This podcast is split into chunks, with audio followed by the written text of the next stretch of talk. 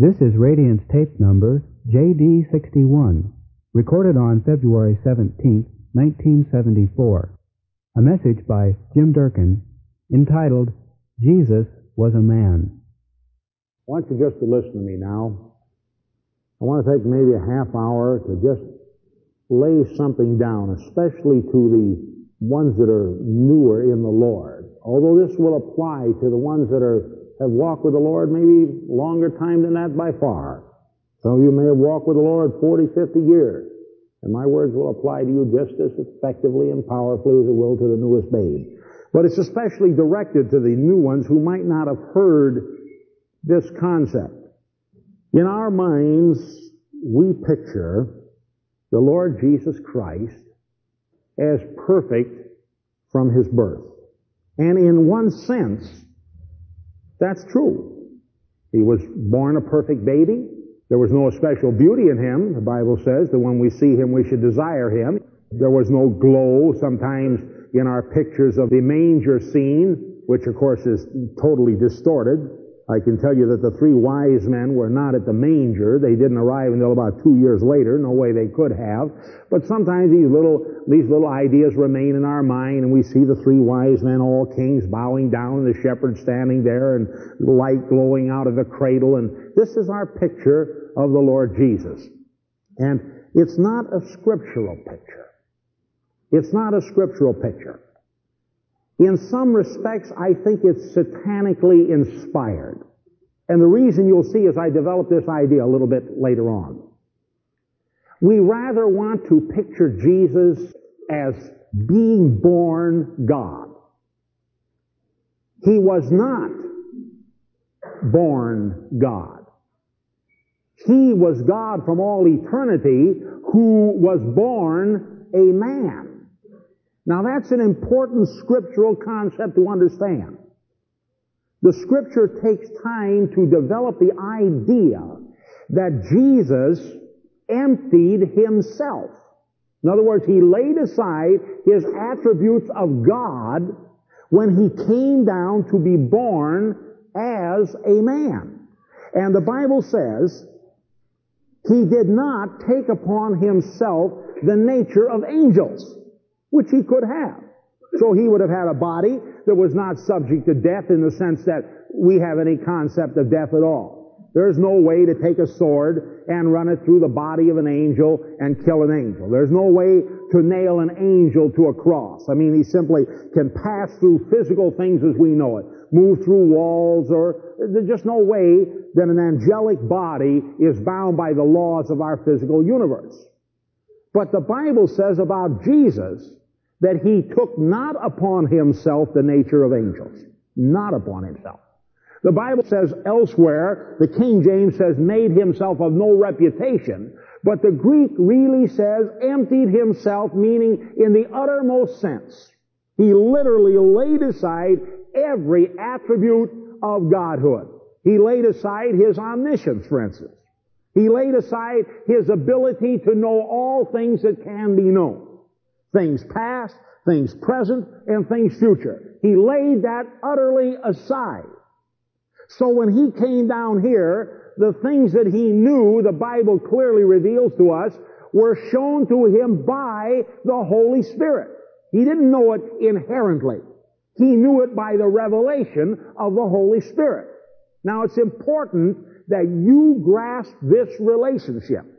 That what he did and what he knew and what he accomplished was not accomplished as God but accomplished as a man directed of the Holy Spirit.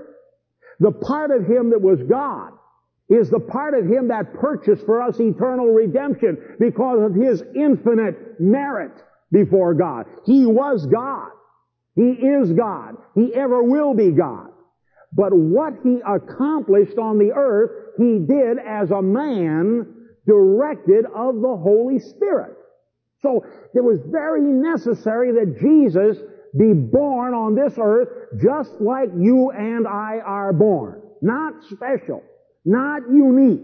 Not with superpower in him that just simply from the very beginning he starts manifesting it. He manifested no power in the beginning. He simply, completely, totally was a baby boy in the arms of his mother. Now, the potential that was in him, like the potential that is in you, is infinite in its variety. In Jesus, the Father had a destiny, something for him to fulfill. And from the very beginning, God began to reveal to him. He was raised in a godly home. His parents laid out to him what they understood of the Old Testament. They didn't have the New. What they understood of the Old Testament.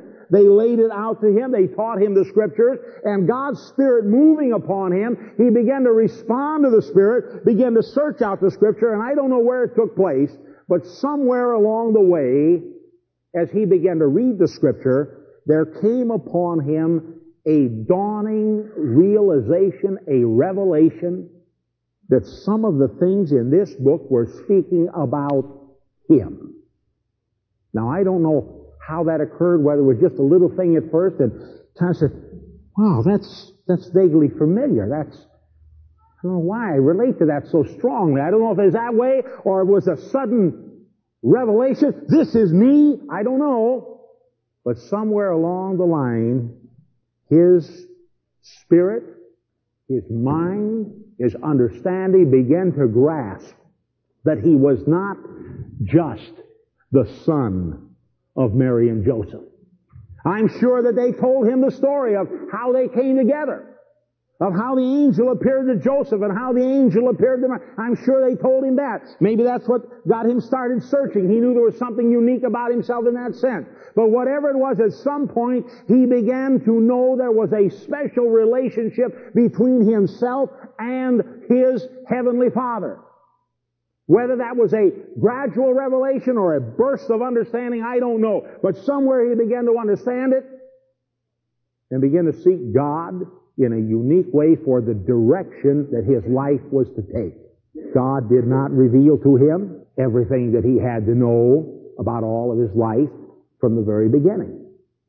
The Bible says about Jesus, and here is a very important scripture, though he were a son, yet learned he obedience. And I want to emphasize the word learned he obedience. He wasn't just like, well, he's born and suddenly he's perfectly obedient. No. He learned obedience. There is a progression of obedience. It isn't that he was disobedient, but you literally have to learn obedience. It is not a thing that humans just somehow, you just leave a child alone and somehow it grows up obedient. Obedience must be taught. The child, by a gradual impression, by a gradual tightening of direction, by a gradual channeling of the child's abilities, qualities, it must be led to begin moving down a closer and closer channel until finally it's moving toward the destiny for which God created the child. Now, we never know what is my destiny. I didn't know what it was before I was a Christian. I didn't even know what it was when I was a Christian, when I was born again. I knew I was saved now. I'm trying to relate something in myself, and then I'm going to relate it to you. I now knew that this book, there were some things in it, I didn't understand that everything in it was speaking to me. I didn't understand that then. But there were some things in this book now that were speaking to me. And I was not just the son of my earthly mother and father but now I was related to my Heavenly Father. See? Now, here I am a son. Well, my, I'm a son of God. Praise the Lord. Isn't it wonderful? Yes. But the same thing that was true of Jesus is now true of me.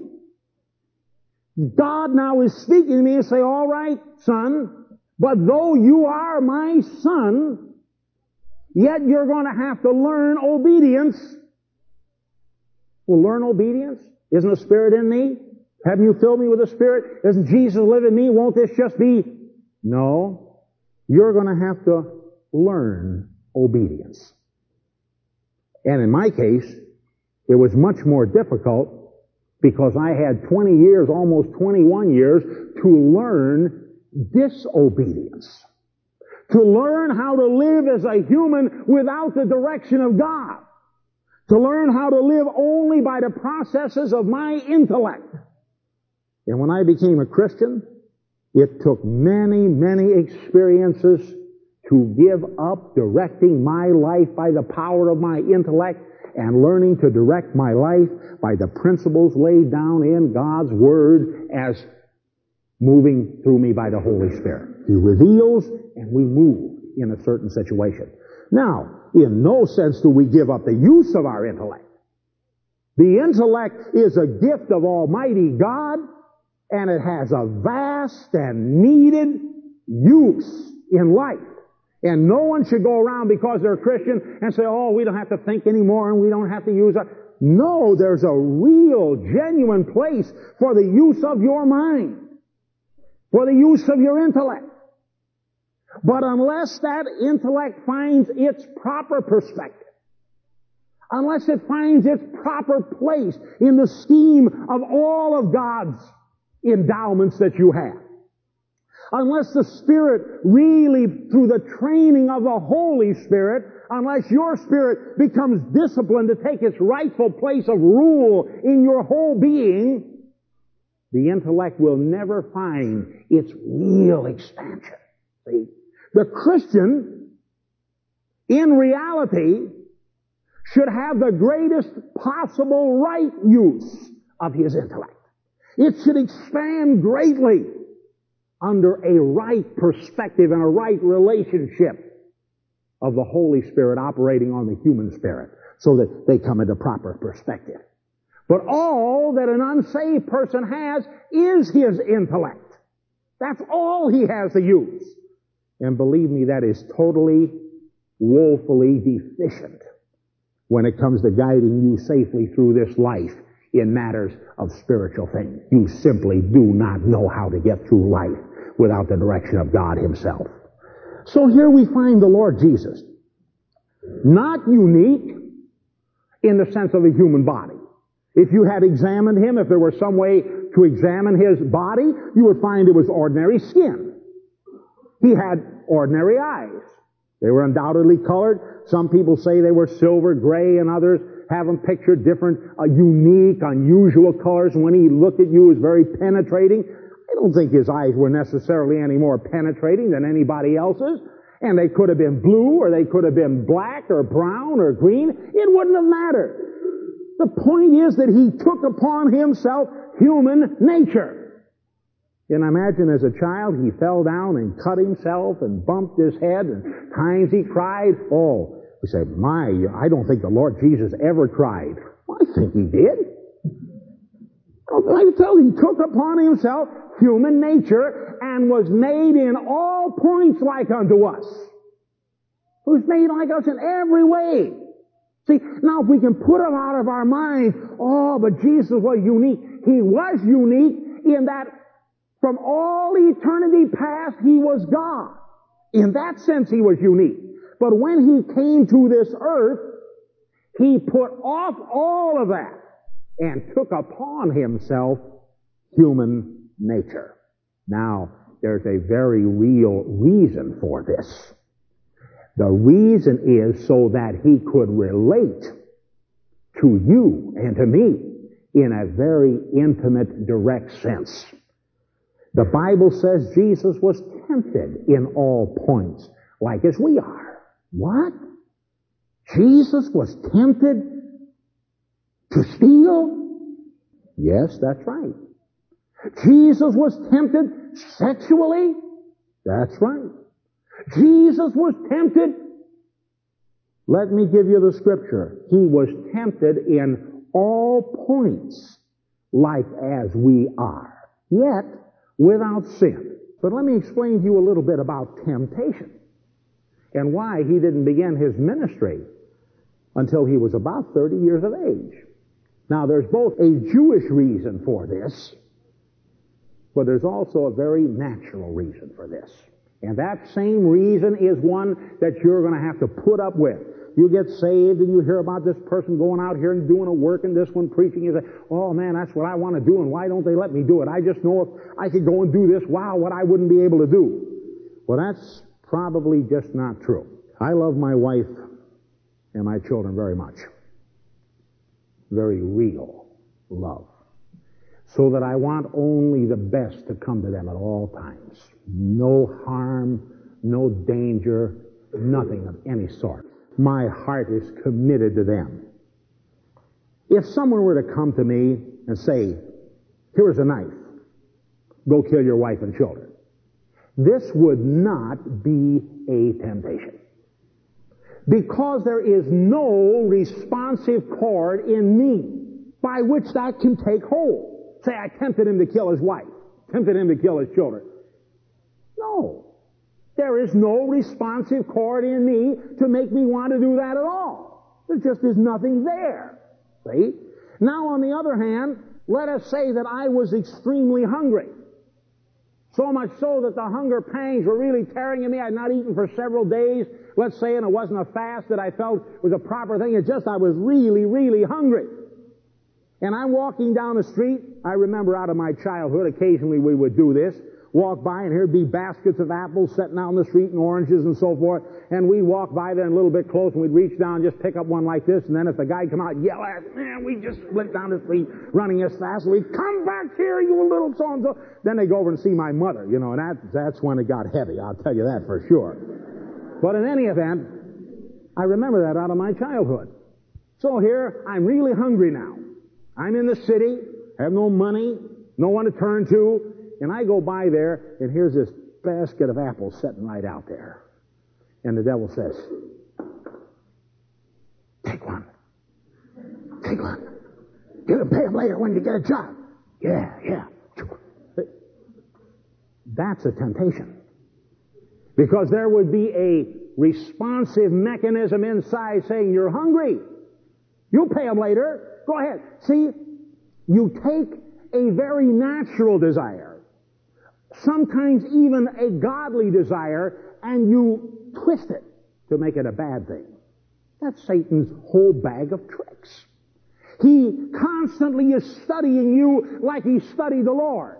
In those three temptations in the New Testament, it tells about the devil. It says how it tempted him. It tempted him first with the food. If you be the Son of God, turn these stones into bread. If you be the Son of God, jump off this temple. If you be the Son of God, fall down and worship me and I will give you all things. See, so there was a responsive chord within him and he's saying, one, he was hungry. Two, naturally, he wanted to avoid the cross. So jump off the temple. So can you see him? Angels. He jumps off the temple. People are all looking. Who's that up on the temple? He jumps off the temple angels rush under him and bear him up in their hands, and he comes very softly down the ground and lands and said, I am the Son of God. Did you see these angels? They all fall down and worship him, and he doesn't have to go to the cross. See?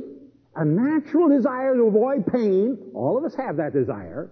A natural desire to avoid suffering, all of us have that desire. No one deliberately goes around, says, here, stick pins in me or, or cut me up or something. No one does that. Here's a natural desire and Satan takes the natural desire to have pleasure. All of us desire pleasure. We enjoy a good night's sleep. We enjoy a good picnic.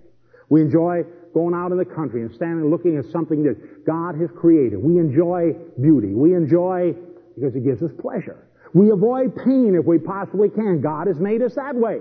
These things in themselves are not wrong. Then Satan takes a very natural thing and he twists it.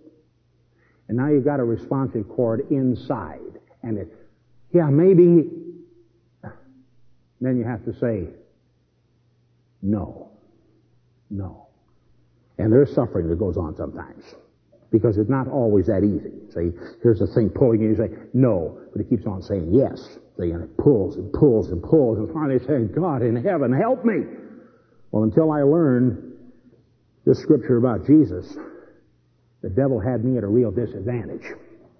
Because I pictured Jesus so perfect from his birth.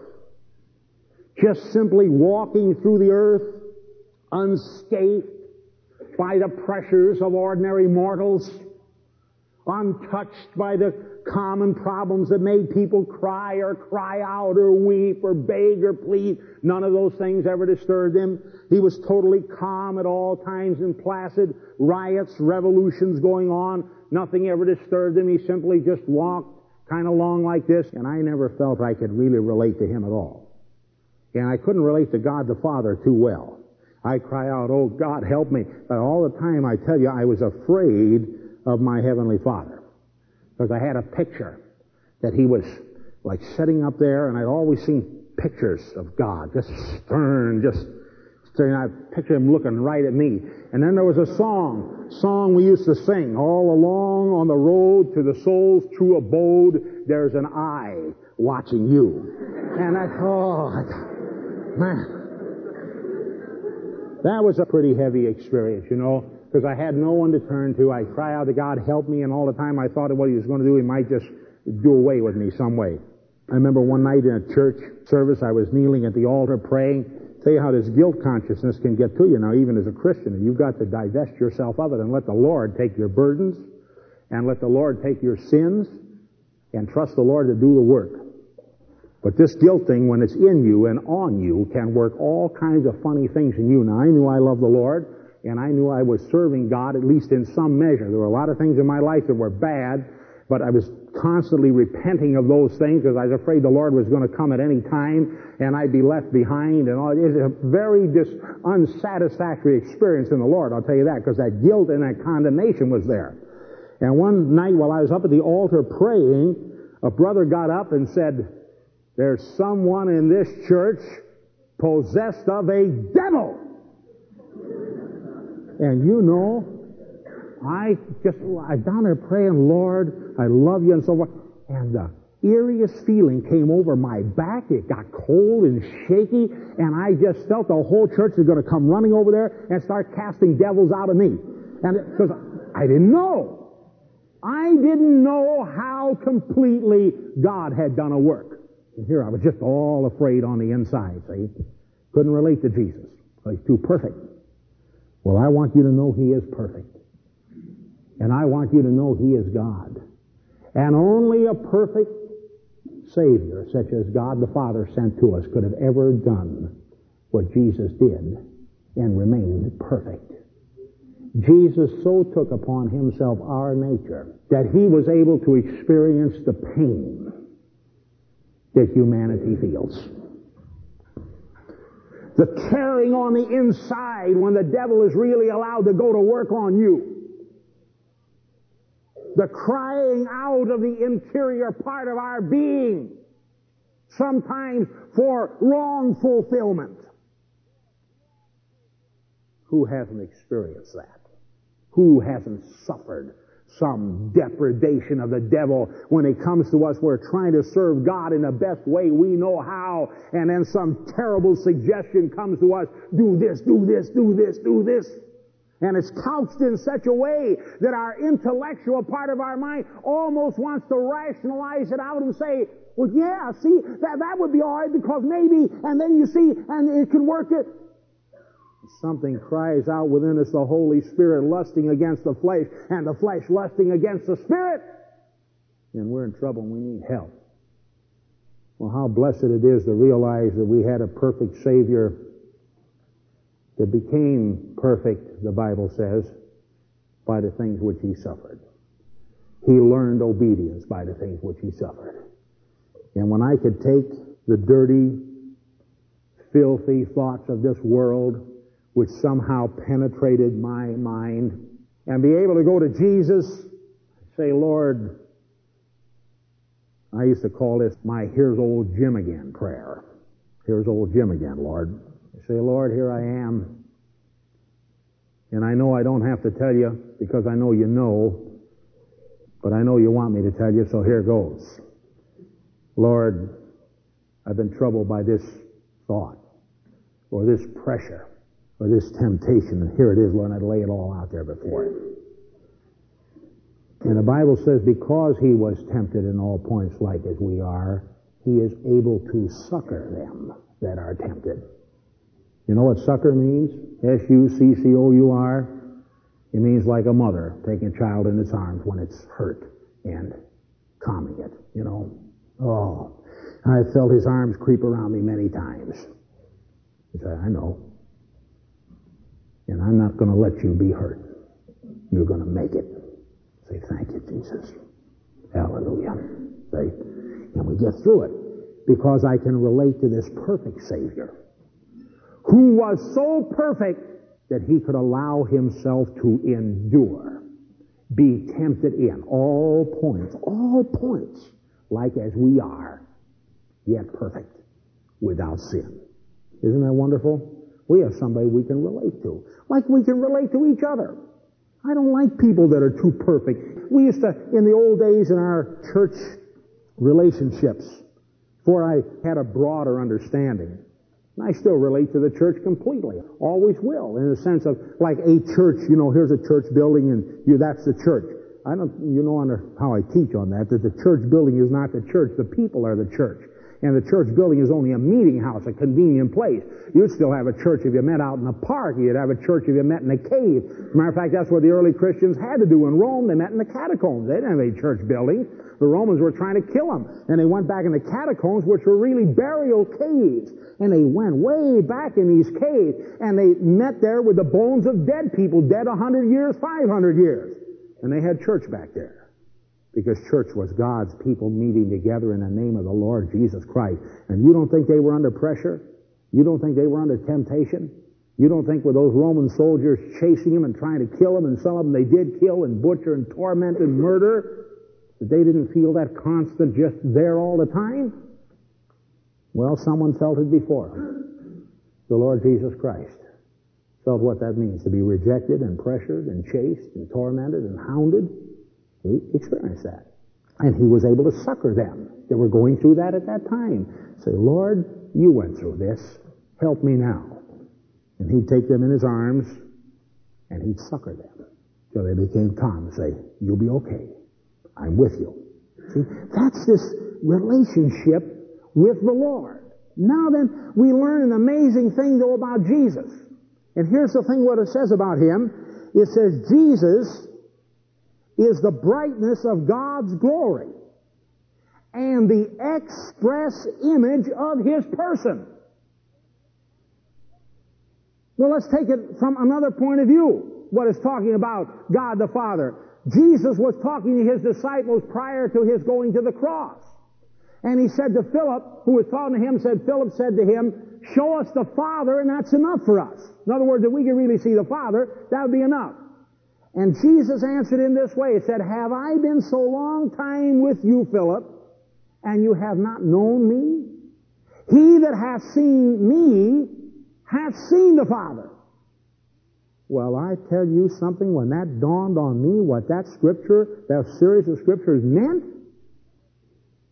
that this Jesus could succor me, understood the pressures that I was going through, knew how to put his arms around me and calm me, strengthen me, help me. Those stern pictures of God the Father started disappearing out of the cobwebs of my mind. And I realized that just what Jesus was doing for me is the same way that God the Father himself was. His very nature, his actions, his purity. Jesus didn't have to come to this earth and take upon himself the nature of human flesh to know what I was going through. He knows. God the Father knows. You know why God partially sent Jesus here? So that I would know He knows. And you would know He knows. We can relate to Jesus who walked in the flesh once we understand what the Scripture says about Him. Now, it's important to go back to my relationship in the churchy aspects of living. We had to, especially as ministers, which many of you are going out to be, and all of you are in the truest sense of the word, but some of you will actually be ones who stand up in front of people in a, a more direct way. You'll be what the world would call preachers of the word, although once again I say you all are, but just from a worldly point of view. Churchy point of view, maybe even. Maybe that's a different way of putting it. I don't know. But in any event, you will stand up and you will minister. Well now, we always had to, as ministers, do what we call set examples for the people. So we always had to act like we were perfect. There was no imperfection in us. We were never troubled as ordinary men are troubled. When trouble came our way, we never felt it. When temptation came our way, we simply said, move away, devil, you don't bug me anymore. See? And just simply walk through life like Jesus did. That same unrealistic idea of Jesus. He just simply floated through life and riots, revolutions, troubles, death, turmoil, joblessness. Nothing ever disturbed him at all. He said, Jesus, don't you feel? No, I am God in the flesh and I'm floating through life and I don't see anything. Can you imagine trying to relate to him? Say, Lord, I've got a problem. Don't bother me with your problem. I'm floating now through heaven. I don't want to be disturbed by you. No, that's not what the scripture teaches. It says he deliberately came here and took upon himself flesh and blood. Not spirit. Flesh and blood. Blood that could flow out of nail prints. Blood that could flow out of a spear wound. Blood that could flow out of a thorn being pulled into his head, a crown of thorns. That's what he came here to relate to us. Now I say he didn't have to do that in the sense that he needed to do it to know what we were going through. That wasn't essential. Because God the Father knows what we're going through. But it was essential so that I would know it. Now here we're trying to get the people to relate to the preacher. But he is totally above them in the sense that he experiences nothing that mere mortals experience.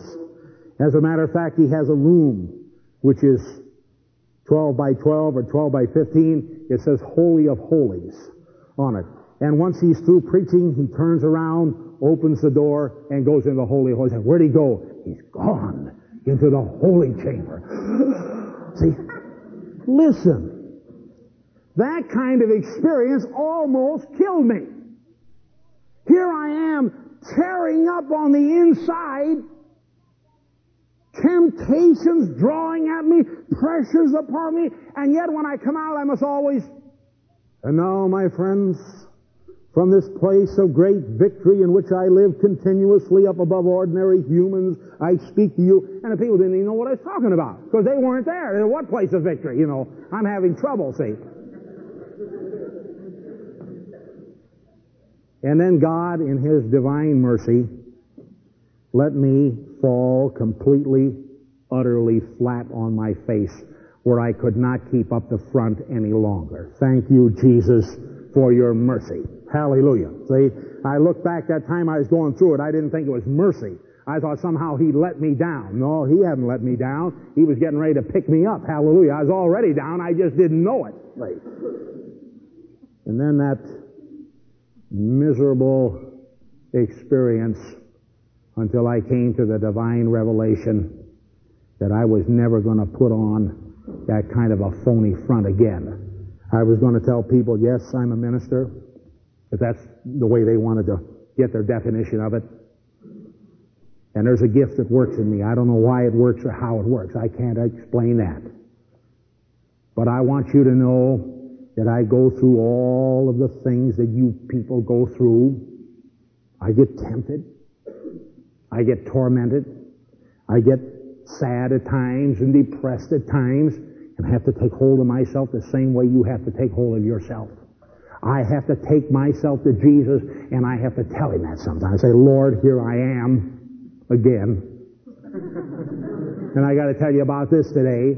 And you know the beautiful thing?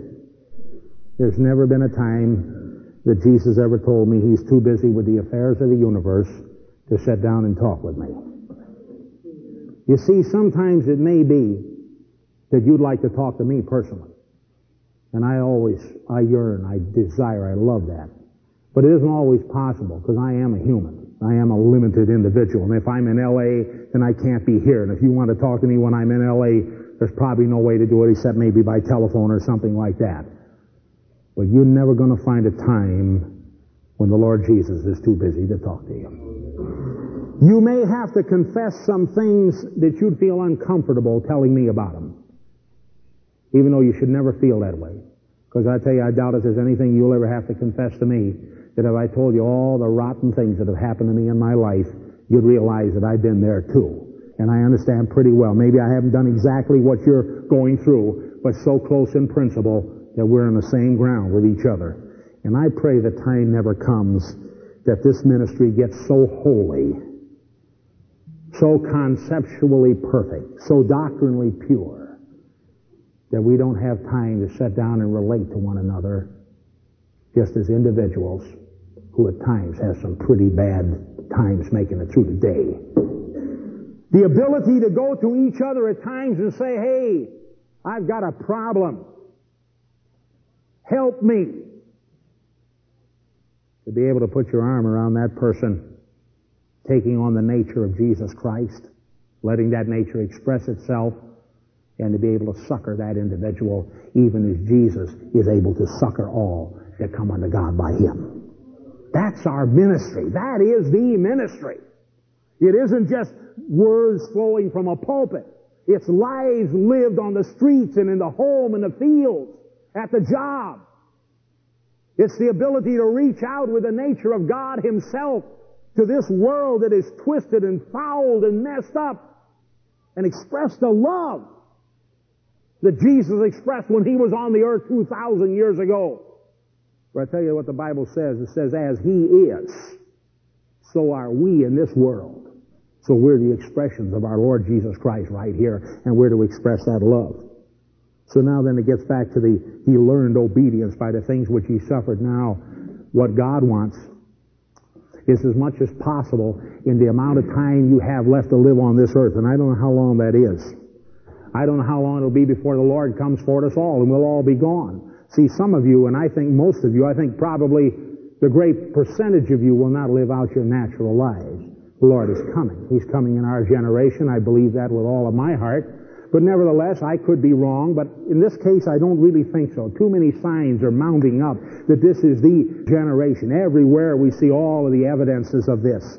But nevertheless, I try to keep a somewhat open spirit about that particular situation. If you should live to be 70 years, 60, 50, 40, 30, whatever span of life God will give you, you want to more perfectly express every day the nature and the life and the love of the Lord Jesus Christ.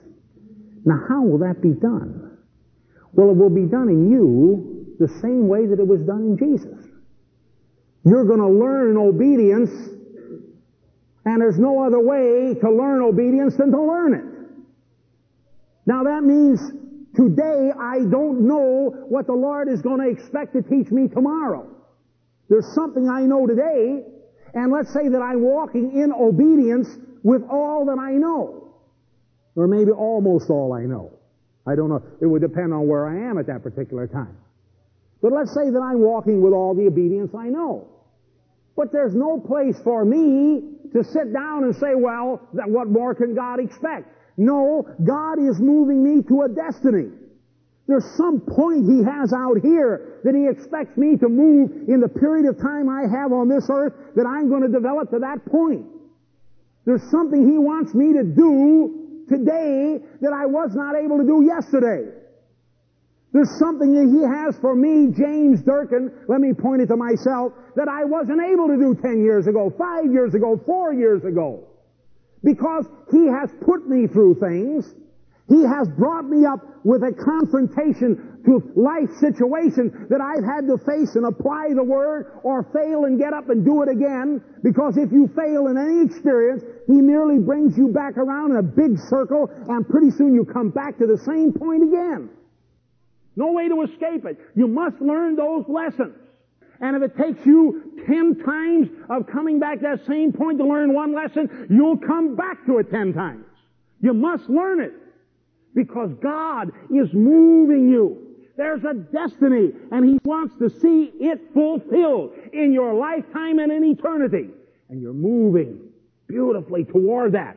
And God, mercifully and wonderfully, is intervening in your life and he brings this into your life and he brings that into your life and you come up against this person in this circumstance in this situation and there's a constant moving of you along life's pathway. And so you, as you walk along, God brings you this person is moving into your pathway. See, you're going along here. You're just serving the Lord the best you know with all the obedience you have. Let's put it on the best possible way we can. With all the obedience you have. You're walking along, and all the time there's a person moving toward your pathway like this who is going to cause you to have to apply the Word in a way that you've never applied it before.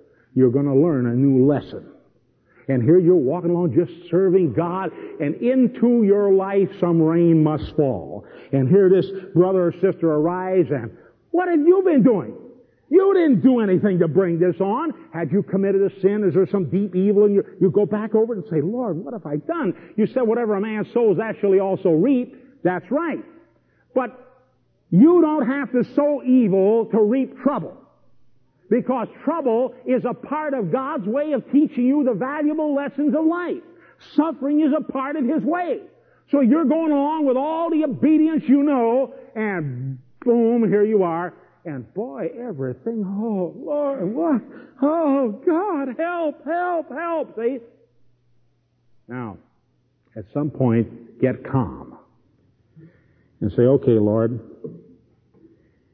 now there's a scripture in your word. See, you got to fall back on the word. Here's the logic of the word of God. If you have the right premise, your intellect will just do you pretty good. If you have the wrong starting premise, it's going to do you terrible. The starting premise is, Paul's scripture, he says, For we know that all things work together for good to those who love the Lord, who are the called according to his purpose. And I say, wait a minute. Lord, thank you for getting me straightened out here. Now, if this thing has come into my life, and this brother who completely misunderstands me, maybe they don't misunderstand you as much as you think. See, it's just a part of you you don't understand yet, and he understands it pretty well. And you're going to have to get it out where you can take a look at it. And sometimes that's the way it is. I've had to look at myself many times as something I just didn't think was there. And somebody brought it out and said, take a look at that, Jim Durkin. I said, "Why? I didn't even know that was there. Well, you better get rid of it. It stinks pretty bad, see. And, uh, yeah, he understood me pretty well. I didn't understand it. See, I wasn't aware of it. Maybe God couldn't allow me to look at it at that point. But you get calm and you say, Lord, all things work together for good to them that love the Lord who are the called according to His purpose. Now, Father, I know I'm called according to Your purpose, so this is good. Now, what's good about it? Teach me the lesson that's to be learned, Father. And I'll tell you something. If you'll take yourself to Jesus, your blessed Heavenly Father, realizing that you learn obedience by the things which you suffer, and experience is going to come out of that confrontation. An opportunity for you to graciously, in other words, the expression of grace, gloriously, the expression of God's glory, victoriously, the expression of the victory which is in Christ, respond to that situation. See, you haven't been up against it before. Maybe you're going to blow it the first time. You don't have to, though. Because no temptation will take you, the Bible says, but such as common to man, but God is faithful and will not suffer you to be tempted above that you're able. But will with the temptation make a way to escape that you may be able to bear it. Now you got trouble. That's a temptation. A temptation to run. Or a temptation to get away from it. Or a temptation to tell the guy off. I tell you something here, fella. I don't have to take that from you and nobody else and I'm not gonna. See, it's easy. You can do that. Or he can call you a few names. And sometimes that happens between Christian brothers. You're no Christian. I think you're the devil. That happens a lot of times between Christians. I speak to you the truth. See? One denominational group is opposed to another. Here's one over here that believes this particular idea, and here's another group who believes a different idea. You say, wait a minute. Let's not discuss these two ideas. Let's talk about Jesus. Wait a minute, brother. You can't talk about Jesus till you answer me on this point. You say, well, let's talk about Jesus. Don't try to evade the issue. I want to know do you believe this way or you don't? Well, no, this way I believe. And I want you to know you're of the devil. Had a guy tell me that at the ranch one time. As a matter of fact, he turned my body over to the devil, that it would be destroyed so I'd be saved in the day of the Lord Jesus Christ. And I said, well, don't feel bad. You're about the 50th one that's done that. See, and I'm still trusting it to the Lord, and He's taking care of it all these times. Doctrinal point of view, see? You don't believe like I do, so I'm turning you over to the devil. Now you have an opportunity either to get up, and you can almost see it, can't you? You turn me over to the devil, have you? Well, I want to tell you what I'm going to do. See? And then you get up and you turn him over to the devil and all the demons. See? And he gets up and says, I turn you over to fallen angels beside that. See? Isn't that wonderful? See? Isn't that victory? Well, I can tell you, you do that, and I'll guarantee you, you're going to go right around in the circle again, and maybe six months later, six days, six hours, or whatever, you're going to come up against and say, seems like I've been here before. That's right. Until you learn the lesson. So the guy turned you over to the devil. Now you have an opportunity to get fearful. Oh, don't do this. Oh, that's one response. A lot of people do that, see?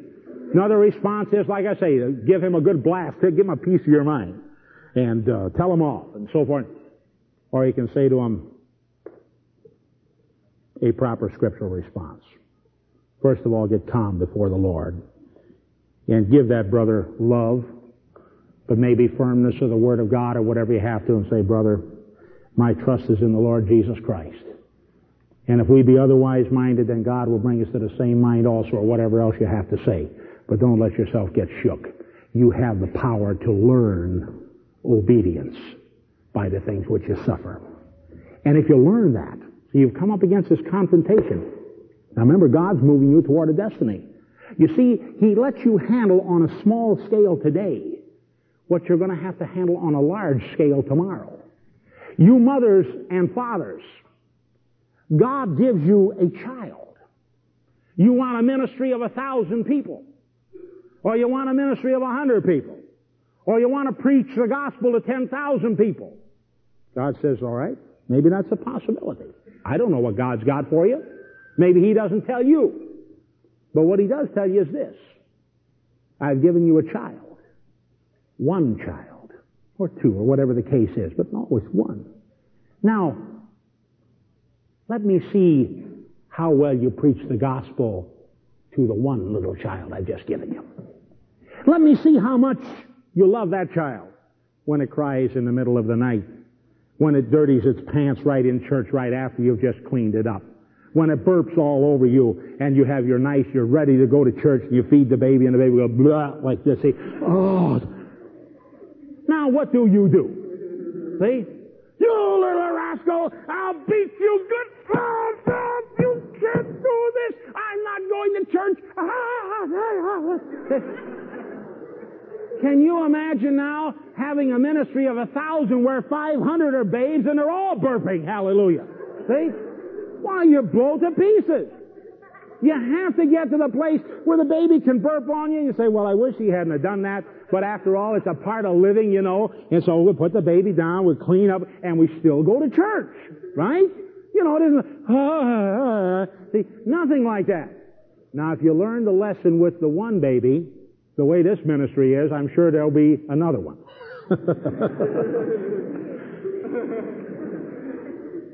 it's also true in the spiritual. If God gives you a ministry of one person or five, and you really learn the lessons of taking care of the five, then maybe before too long there'll be 15. And then if you learn the lessons of really taking care of 15, maybe there'll be 50. And then 500. And who knows? Jesus was able to preach to 10,000 people because he learned as a young man growing up how to express the life of God that was in him to one person well. How to relate to his mother and his father. How to relate to his brothers and his sisters. How to relate to his community. Always in a godly way. But he learned and he learned and he learned and he learned and he learned until the time he was about 30 years of age. God sealed him by means of the Holy Spirit and he entered into his ministry. Three and a half years. And he changed the whole world because he learned obedience by the things which he suffered. You today, especially the newer ones, but I said these words would apply to the older ones as well, because I tell you, I'm still learning obedience by the things which I suffered. I haven't learned everything I need to know. Many of times I'm taught the things that I need to know by the youngest babes, by people that are not of my doctrinal persuasion, quote, quote, by people that really even dislike and sometimes hate me. They teach me valuable lessons I have to know. To know how to keep on loving them when I know they hate me. I know they hate me because they say they hate me. I know they hate me because they act that way. I know they hate me because everything in their power they're trying to destroy. And yet how do you, in the face of being hated, how do you love? That's a pretty important lesson to learn. And if you're ever going to be in a place where God will place into your hands the lives of many people, then you're going to have to learn how to love in every circumstance in all kinds of conditions. You'll learn obedience by the things which you suffer. Now the things you go through at the ranch, things you go through in town, the things you go through on your job, the things you go through in your home. Many of you don't live in one of our facilities.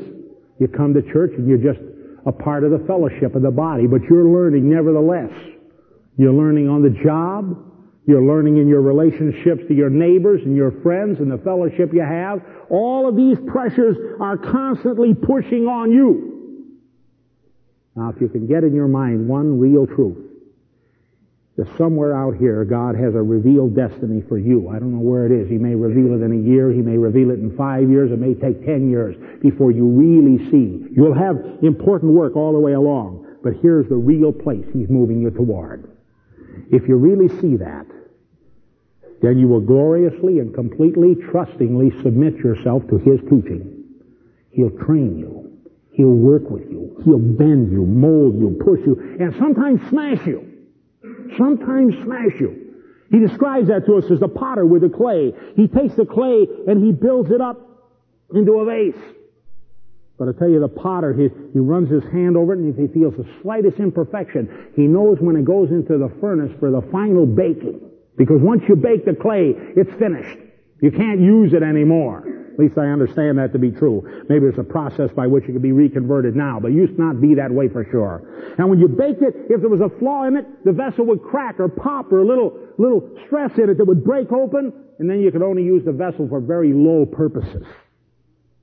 Because you get infection in it, or it leak, or it couldn't hold properly.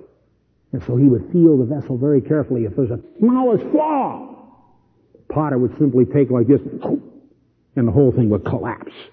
And many times that's the way it is in our life. The potter builds up the, here it is, and we're even seeing the shape that's taking place in our life, and we like what we see. In other words, God's doing a work and we can see it. Something's coming out of it that looks pretty good compared to the way we used to live. We're witnessing to people. They're being saved. Or we're beginning to pray where we used to curse and swear. We're beginning to understand the Word and walk in as a joy and a peace in our lives. We think, wow, God's doing a work here in my life. And we see ourselves built up and looking pretty good. But the master potter takes his perfect hands and feels it as it goes around. Little flaw. Maybe in most of us there's a lot of them. He doesn't have to feel that close to find them. He just puts, whoa, see, like this, see. Then he has to take that all over again and take that vessel and he said, oh, I was looking pretty good there. Why did God do that? See, I blew it. See, then he feels through that clay and throws it out, throws it out, throws it out, and then he, again, he feels. And one day, he may have had to make that vessel several times. But somewhere along the line, if he's making this perfect vessel, this masterpiece, which every one of you are designed to be a masterpiece, builds it up, and he feels and he feels and he feels, and inside and outside, and not a flaw. Not a flaw. Then he says, now, it's ready for the final fire. You turn on that fire. That's right. But you go through it. You don't blow apart, break apart, crack, pop, hole, spring in all, stand the fire and you come out and there it is. The colors, you know, you put them on. A woman told me one time about ceramics. Like if you want a red, it doesn't look like red when you put it on. It looks a dull, funny looking color. It's the heat of the fire that makes it the beautiful red. The same with other colors. I don't know what they all are, but I know she told me about some of them. And when you put them on, they don't look like that. When you put the glaze on, it doesn't look like that. But oh, after it's been through the fire, out that vessel comes. You let the furnace finally cool down all through its stages of heat. You open up the door, and the master potter looks at it and says, Look at that. And he reaches in and takes it out. And here's the people standing there looking to see what comes out. And they say, oh, How wonderful. How beautiful. See? That's worth it. Now that's what God's doing in your life. And you go through these little things. That's what Paul called them. He said, oh, you don't know, man, how heavy it is. Boy, someone came along at 6.30 in the morning and says, get up out of bed. I never get up out of bed before 10 o'clock in the morning. Yeah, that heavy. I don't know if they can stand that. See, it's over and Paul said, been beat five times with rods. Three times received thy stripes, the Jews 40, save one. Night and a day in the deep. Hungry, cold, naked, thirsty, this, this, this. He names off all these things. He said, ha, he said, these light afflictions, which are but for a moment he said, work in us a far more exceeding weight of eternal glory. Light affliction? Say, Paul, yeah, I know, Paul. I know. You talk about light affliction. I can understand that. You, you, you got beat. That's light affliction. I understand that. You were a night and a day in the deep. I understand that. You're hungry and cold and naked. Yeah, I understand that. But I got a heavy problem, Paul. What is it? I had to deliver a Tri-City advertiser.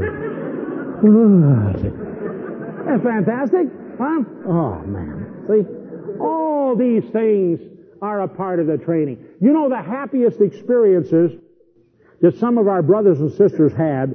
I remember, I think it was one day last year. We'd had a pretty good year. Practically no rain, or if we did have rain, it was never on Tri-City Delivery Advertiser Day. And that was just really pretty good, you know. We had rain gear and so forth, but they hardly ever had to wear it. Just little light showers or nothing at all. And then one day I was away, and here we had three days of snow, and the snow stayed on the ground as deep, maybe four or five inches, maybe a little deeper in places, I don't know. And here we just plain didn't have any snow gear. I'll flat out tell you, we didn't have the right kind of shoes for snow. We didn't have any of that stuff at all. And I didn't know what was going to be done. But I left it in the hands of the brothers. And you know, we didn't really even have to hardly leave it in the hands of the brothers.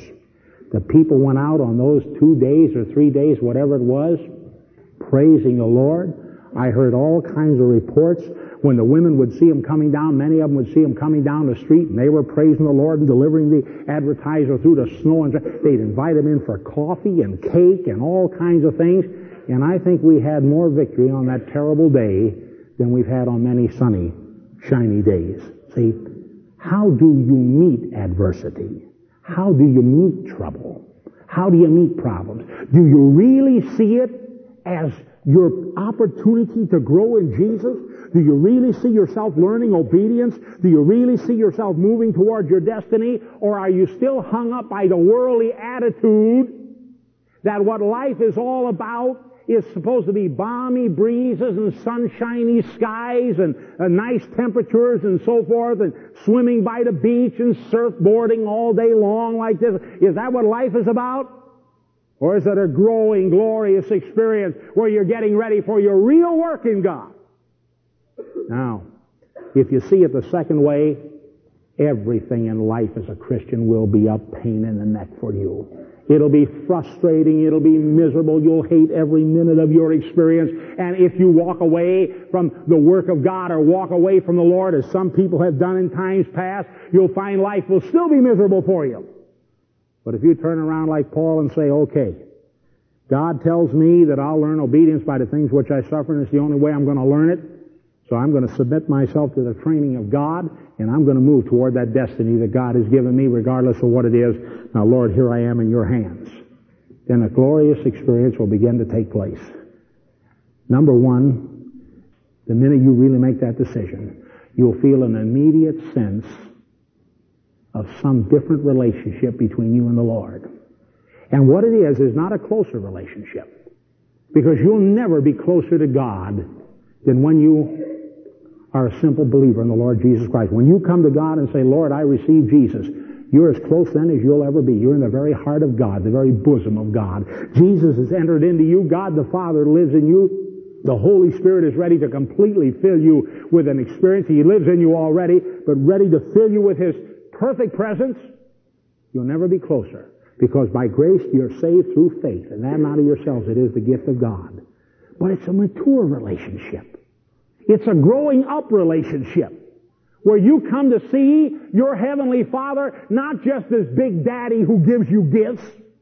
Daddy, here's your little two-year-old now. Can I have a nickel for a candy bar? Can I have a dime for, see, you increase it all the time. Can I have a dime for two candy bars? Can I have 25 cents for a model airplane? Can I have $2 for a wagon? Can I have $50 for a bicycle? Can I have $500 for a car? Can I have $5,000? See, and we just keep increasing our demands on East Big Daddy, right?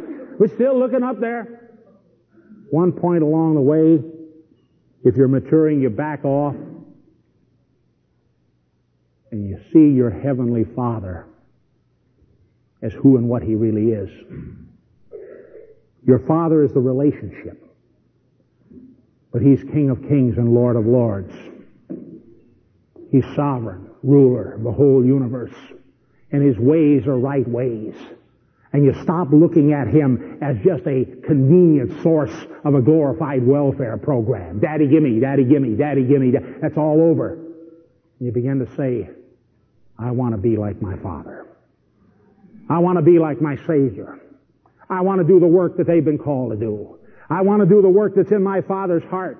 I want to do the work that the Lord has destined me for. I want to be like God. I want to be like Jesus. I want to be like this book tells me to be. You won't be closer to the Father, but you'll be on a more mature relationship. It'll be then no longer the Father talking to nice little Jimmy baby. How you doing now? Well, goo goo, gaga, gee gee, goo goo goo, so forth and so on. See, I said, that's nice. You're really learning to talk, aren't you? Goo goo, gee gee, gaga, gaga. That's nice. Daddy loves you. And then you go off to talk with the more mature. After I get up a little place, I say, Dada. Oh, you're learning to talk. Very fine, very fine. And pretty soon I learn to talk a little more. And I learned the word gimme. See? I say, Daddy, give me this, Daddy, give me that, Daddy, give me this, Daddy, get me that, Daddy, Daddy, Daddy, Daddy, Daddy. Okay. He said, no, no, no. Ah, I can't have it so much. Then I get more subtle. I come home. See, I'm in school now. Oh, Dad. Yes, son, what is it? I gotta have a pair of flare bottom check tops pleated Zoomadooms. Why do you have to have that? Everybody has them, and I'm the only guy that doesn't. Dad, can I have that? No. Ah, I don't want to go to school anymore, Dad. I can't stand going. Everybody thinks I'm the square guy, the goof, the am I? Think.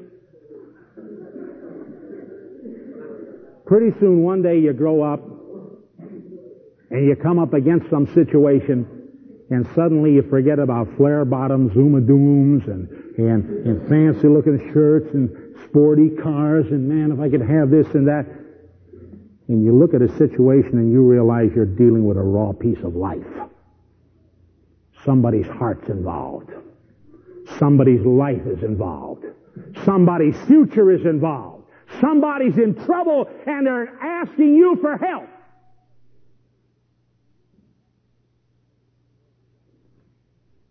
And maybe somewhere if you got a father who's a wise father, you stand there and look at that and you say, man, I don't know what to do. Wonder what dad would do now. He's able to make the right kind of decisions. Listen, Joe or Bill or Susie or let you and I go talk to my dad. He's able to make some pretty good decisions. And then you see your father in a different way. I'm talking about your earthly father. See him in a different way. And the father listens carefully, understands, grasps the situation, and maybe speaks some word of wisdom. The person goes out and says, wow, Mr. So-and-so, thank you. You've helped me. You, you've really helped me through a hard time. That's all right. So forth and so on. You go out of there and you stand there and you look at your dad and say, wow, I want to be like Dad. Now you're all through with the Zuma looms and the this and that and the other thing. You'll go on buying clothes, you'll buy cars, but those are not the big deals anymore. You want to be like that person. Well, see, sometimes in the world, we don't have wise fathers. Maybe they need to learn things too. We don't always have wise mothers. They need to learn things too. Just like I'm a man 48 years old, but I don't know everything there is to know. I'll tell you that by a long shot. And some of the things that I did to my kids growing up was absolutely, I needed somebody to teach me, but there was nobody to teach me. Nobody. Maybe I wouldn't have listened if there was somebody. I don't know about that either. But we've got a Heavenly Father who's all wise and a Savior who's perfect. And when we get out of the welfare program relationship to God, give me this, give me that, give me this, give me, do this for me, make me happy, keep me, oh man, I want to be happy. Say, God, what I want to be is like you. Now there's a song we sometimes sing, some about Jesus happy, and he wants us to be happy too. Well, I don't think he was always happy. I think he was always joyful. I think deep down inside there was always victory. But I don't think there was always happiness. I don't think on the cross when the nails were in his hands and his feet, when he cried out, Eli, Eli, lama sabachthani, I don't think he was up there happy.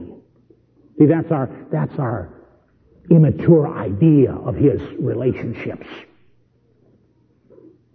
I don't think when he overlooked Jerusalem and said, Oh, Jerusalem, Jerusalem, how oft would I have gathered you? As a hen gathereth her chicks, and you would not. And now behold, your city is left unto you desolate. See? I don't believe when they told him about Lazarus and the Bible says Jesus wept that he was happy. But I think when Jesus wept, if you can understand it, the heart of God wept. I think when Jesus cried out because he said to us, the words that I speak, it's not me that speaks them, but the Father that's in me, he does the works. I think when he cried out and said, Oh, Jerusalem, Jerusalem, how oft would I have gathered you? I think that was the heart of God the Father crying out over that city that had rebelled against him. I don't think the Christian life is always a happy life. I think it can always be a victorious life and always a joyful life. But not the experience of what the world calls happiness. Because that simply means balmy breezes and good scenery and nice food and no hassle. I'm going to tell you something. The Bible says all who live godly in Christ Jesus shall suffer persecution. The Bible tells us tribulation worketh patience, and patience experience, and experience hope. Therefore let patience have her perfect work. And how do you get that patience? What's the Bible say? Tribulation works patience. But I'll tell you through it all, as you come into that mature relationship with God the Father, there's a sense of destiny that begins to seize your being. A sense of leaving this place and going out into a world that is troubled, a world that is not happy, a world that can never be happy. It's a world that's filled with sin, and a world that's filled with pain, and a world that's filled with trouble. And they need some good news. And you know what the gospel means? Say it. It means good news. Hallelujah. You've got a chance to go once you've established that mature relationship with the Father. Once His nature begins to really flow through you. Once He's disciplined you, at least in the basic understandings. Once that really takes place, you have a glorious opportunity to go with the good news. Hallelujah. And our brothers down in LA and the ones up in Alaska, different other places, they're going with the good news. And you know, it's something wonderful. The people down in Los Angeles and the people in New York and the people in Anchorage, Alaska and Palmer and different other places are responding to the good news. Hallelujah. Said, tell me more about that. See? So maybe, like Paul says, he said, is making many rich, yet we ourselves have nothing. I'm going to say this to you. as making many happy. And yet there may be times when you yourself are going through some pretty heavy sledding. But that's all right. Let that discipline work. Because the more it works, the more power you're going to have to make more and more people happy.